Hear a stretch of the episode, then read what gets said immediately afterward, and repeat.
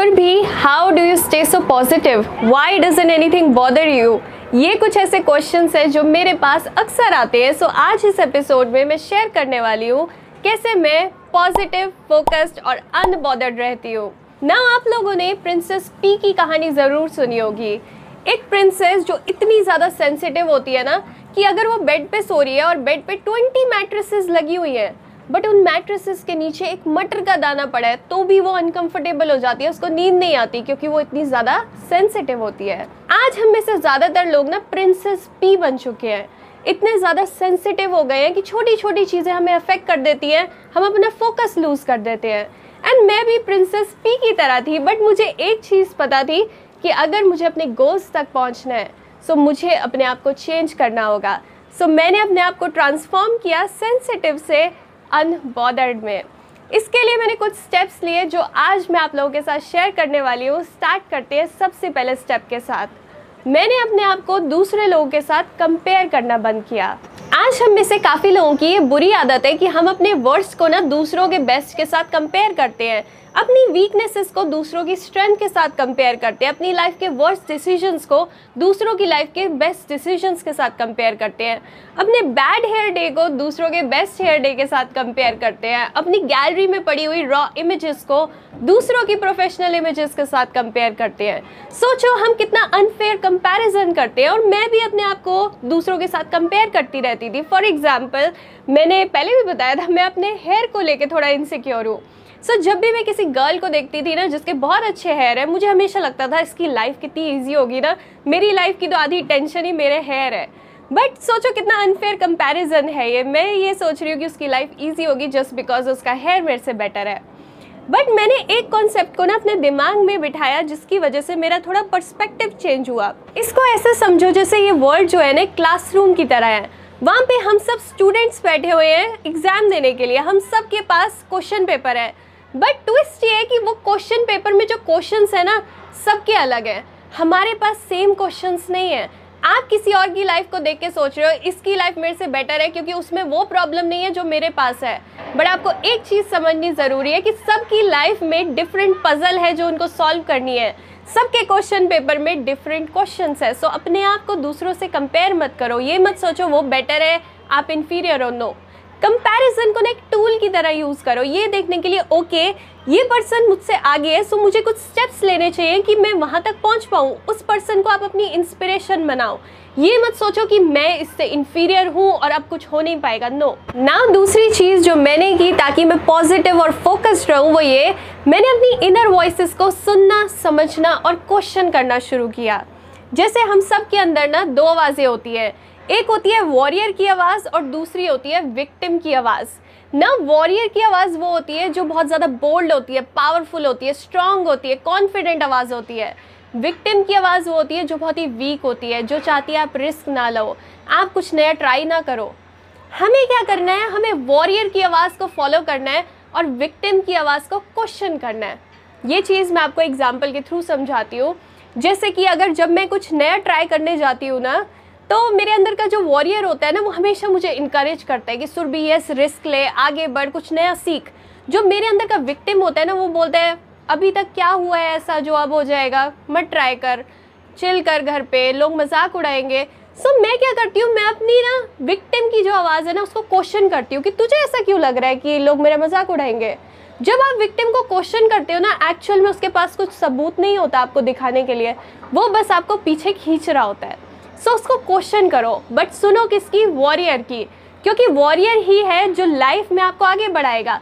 Problem से आप लड़ते हुए आगे तभी जाओगे जब आप वॉरियर की सुनोगे। एंड यहाँ पे जो मैं बोल रही हूँ ना वॉरियर और विक्टिम ये क्या है? ये हमारी ही सब पर्सनैलिटीज़ हैं, जिनको हमें समझना ज़रूरी है। ना तीसरी चीज़ मैंने थिक स्किन डेवलप की ताकि लोगों की छोटी छोटी बातों से मैं अफेक्ट ना हो। पहले मेरे साथ क्या होता था? किसी ने कुछ बोला, मुझे एकदम से गुस्सा आ जाता था। या मैं इरिटेट हो जाती थी, या फिर हर्ट हो जाती थी, रोने लग जाती थी। बट अब ऐसा नहीं होता क्योंकि मैंने अपने आप को रेगुलेट करना सीख लिया है। आप बिना एक कॉन्सेप्ट को अपने दिमाग में डाल लो कि अगर आपको कोई कुछ बोल रहा है और आप अफेक्ट हो जाते हो, यानी कि सोचो उस पर्सन को आपने कितनी पावर दे रखी है कि वो आपको अफेक्ट कर पा रहा है। उसकी वजह से आप गुस्सा भी हो सकते हो इरिटेट भी हो सकते हो हर्ट भी हो सकते हो। हमें ये पावर दूसरों को नहीं देनी अदरवाइज़ ये वर्ल्ड जो है ना, हमारे साथ एक टॉय की तरह खेलने लग जाएगा। सोचो एक टॉय जो होता है, वो कैसे वर्क करता है? कोई हम उसका जो बटन होता है प्रेस करते हैं, आवाज़ आनी शुरू हो जाती है। दूसरा बटन प्रेस करते हैं, कुछ मूवमेंट शुरू हो जाती है। सो so, हमें टॉय की तरह नहीं बनना कि किसी ने हमारे जो बटन्स है पुश किए और हम शुरू हो गए गुस्सा करना या कुछ बोलना या रिस्पॉन्ड करना नो हमें जो हेट है ना उसको इग्नोर करना है। अगर आपको सामने से लग रहा है किसी ने फीडबैक दिया तो उसको बिटर मेडिसिन की तरह ले लो। बट हेट जो है ना उसको पॉइजन जो है उसको अवॉइड करना है। एक चीज़ और लोग ये सोचते हैं कि अगर किसी ने उन्हें हेट दिया है ना यानी कि उसमें कुछ सच्चाई है। अगर किसी ने बोल दिया यू लुक अगली वो पूरे दिन परेशान होते रहेंगे कि मैं अगली लगती हूँ उसने मुझे ऐसा बोल दिया। नो लोग जो हेट आपको दे रहे हैं ना वो आपके बारे में कम और उनके बारे में ज़्यादा बताती है। हेटर्स यही चीज़ करते हैं जो चीज़ें उन्होंने अपने अंदर अनकॉन्शियस कर दी ना वो आपके ऊपर प्रोजेक्ट करते हैं। साइकोलॉजी में इसको कहते हैं प्रोजेक्शन सो so, ऐसे लोगों से हमें दूर रहना है इनको अवॉइड करना है इनके बारे में नहीं सोचना। इवन लाइफ को ना इतना सीरियसली मत लो कि किसी ने क्या बोल दिया कोई मेरे पे हंसेगा। No no. हमें थोड़ा सा ना ईजी हो जाना है अपने आप को लेके, अपने ऊपर हंसना सीखना है। जैसे ये चीज़ मैं आपको एग्ज़ाम्पल के थ्रू समझाती हूँ, अगर आपने एट माइल मूवी देखी हो, उसमें एक सीन है जिसमें एम एन एम अपने एक ओपोनेंट के साथ रैप बैटल में होता है। अब यूजुअली क्या होता है, जब रैप बैटल होती है तो एक रैपर दूसरे रैपर को रोस्ट करता है या उसके बारे में कुछ बोलता है, मज़ाक उड़ाता है। बट यहाँ पे एम एन एम क्या करता है, वो दूसरे का मज़ाक उड़ाने की जगह ना अपना मज़ाक उड़ाने लग जाता है। अपने आप को ही रोस्ट कर देता है। जब वो अपना रैप ख़त्म करता है ना, जो उसका ओपोनेंट होता है, उसके पास कुछ बचता ही नहीं है बोलने के लिए, क्योंकि जो वो बोलता है, वो तो एमिनेम ने खुद ही अपना मज़ाक उड़ा लिया और वो वहाँ पे जीत जाता है। आप भी लाइफ में जीत जाओगे जब आप अपने ऊपर हंसना सीख लोगे। किसी भी हेटर के पास ना पावर नहीं बचेगी कि वो आपको नीचे खींच पाए। किसी के पास पावर नहीं होगी। जब आप अपने आप को एक्सेप्ट करोगे, अपनी मिस्टेक्स को, अपनी ग्रोथ को, अपनी जर्नी को नाउ नेक्स्ट मैंने कुछ हेल्दी हैबिट्स को फॉलो किया और अपने इमोशंस को मैनेज करना सीखा। हम जब भी हेल्दी हैबिट्स फॉलो करते हैं ना हम ट्रैक पे रहते हैं हम इधर उधर भटकते नहीं हैं। सो so, अपने रूटीन में कुछ हेल्दी हैबिट्स डालो। भले वो जर्नलिंग हो मेडिटेशन हो वर्कआउट हो न्यूट्रिशियस फ़ूड खाना हो या अच्छी स्लीप लेना हो।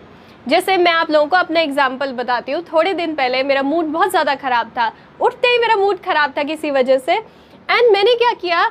मैंने बहुत लाउड म्यूज़िक चलाया एकदम से और मैं स्किपिंग करना शुरू हो गई।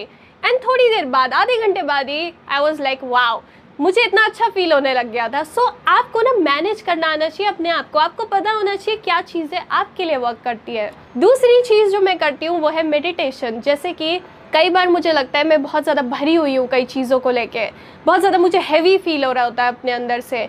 जब मैं मेडिटेट करती हूँ ना उसके बाद मुझे बहुत ज़्यादा ऐसा लगता है मैं हल्की हो गई हूँ एम हो गई हूँ किसी तरीके से। सो so, मेडिटेशन भी आपके लिए बहुत हेल्पफुल रहेगा। इवन मैं कुछ अच्छा रीड कर लेती हूँ तो भी मुझे बेटर फील होता है। जैसे कि कई बार मैं रूम ही पढ़ती हूँ अगर मेरा मूड ख़राब है या मैं जनरली इरिटेटेड हूँ या मुझे लग रहा है कि कहाँ लाइफ जा रही है कुछ समझ नहीं आ रहा। सो so, उस टाइम पे मुझे रूम ही चाहिए होता है। जब मैं रूम ही पढ़ लेती हूँ ना उस टाइम पे मुझे समझ आता है। ओके अब मैं जूम आउट करके देख सकती हूँ ये सिचुएशन को। सो so, वो मुझे एक पर्सपेक्टिव दे देता है। सो so, आप भी देख सकते हो कि आपके लिए क्या चीज़ें वर्क करती है और उनको अपने रूटीन में इंक्लूड करो। नंबर फाइव मैं अपने हीरोज़ की तरह एक्ट करने की कोशिश करती हूँ। जैसे जब भी मैं किसी टफ सिचुएशन में होती हूँ ना ये मुझे समझ नहीं आ रहा होता मुझे क्या करना चाहिए इस सिचुएशन में। मैं अपने आप से एक सिंपल सा क्वेश्चन पूछती हूँ। सर भी यहाँ पे वो होते तो क्या करते वो से मेरा मतलब है, वो पर्सन जिसको मैं एडमायर करती हूँ, वो यहाँ पे होता वो क्या करता? जो वो चीज़ करता है ना, वही तुझे करनी है और मैं फिर वही चीज़ करती हूँ। ये चीज़ आप भी अपने आप से पूछ सकते हो कि आपका हीरो अगर वहाँ पे होता तो क्या करता? वो जो करता ना सेम एक्शन लो। जैसे ये मैं आपको एक एग्ज़ाम्पल के थ्रू समझाती हूँ। आई थिंक ये एग्ज़ाम्पल मैंने पहले भी शेयर किया हुआ है। एक बार मैं जिम में थी, वहाँ पे एक क्लाइंट को ट्रेन कर रही थी। एंड एक पर्सन एकदम से जिम में बहुत गुस्से में आया और सबसे पूछने लगा सुरभि कौन है? मैंने बोला, मैं हूँ। और वो पर्सन बहुत ज़्यादा चिल्लाने लग गया पूरे जिम में सब के आगे और हर कोई मुझे देख रहा था उस टाइम पे। वो पर्सन इसलिए चिल्ला रहा था क्योंकि मैंने कार जो थी गलत जगह पार्क कर दी थी। अब गलती मेरी थी बट वो सिचुएशन मेरे लिए बहुत ज़्यादा एम्बेरसिंग थी क्योंकि आज तक मेरे पे ऐसे कोई चिल्लाया नहीं था और हर कोई मेरे तरफ़ देख रहा था। मैं उस पर्सन के साथ गई, अपनी कार को वहाँ से निकाला, सही जगह पे लगाया। अब जब मैं वापस जा रही थी ना जिम में सेशन कंटिन्यू करने के लिए, मुझे बहुत ज़्यादा एम्बेरसिंग लग रहा था, मुझे लग रहा था, मैं वापस कैसे जाऊँ? मेरा मन कर रहा था मैं अपने मुँह को छुपा लूँ। बट मैंने अपने आप से क्वेश्चन पूछा, सुर भी, यहाँ पे प्रिंसेस डायना होती रिहाना होती, वो क्या करते? जो वो करते ना सेम चीज़ कर। मैं वापस गई मैंने अपना सेशन कंटिन्यू करा अपना हेड हाई रखा बिल्कुल भी टेंशन नहीं ली कि क्या सोच रहा है कोई क्या नहीं सोच रहा।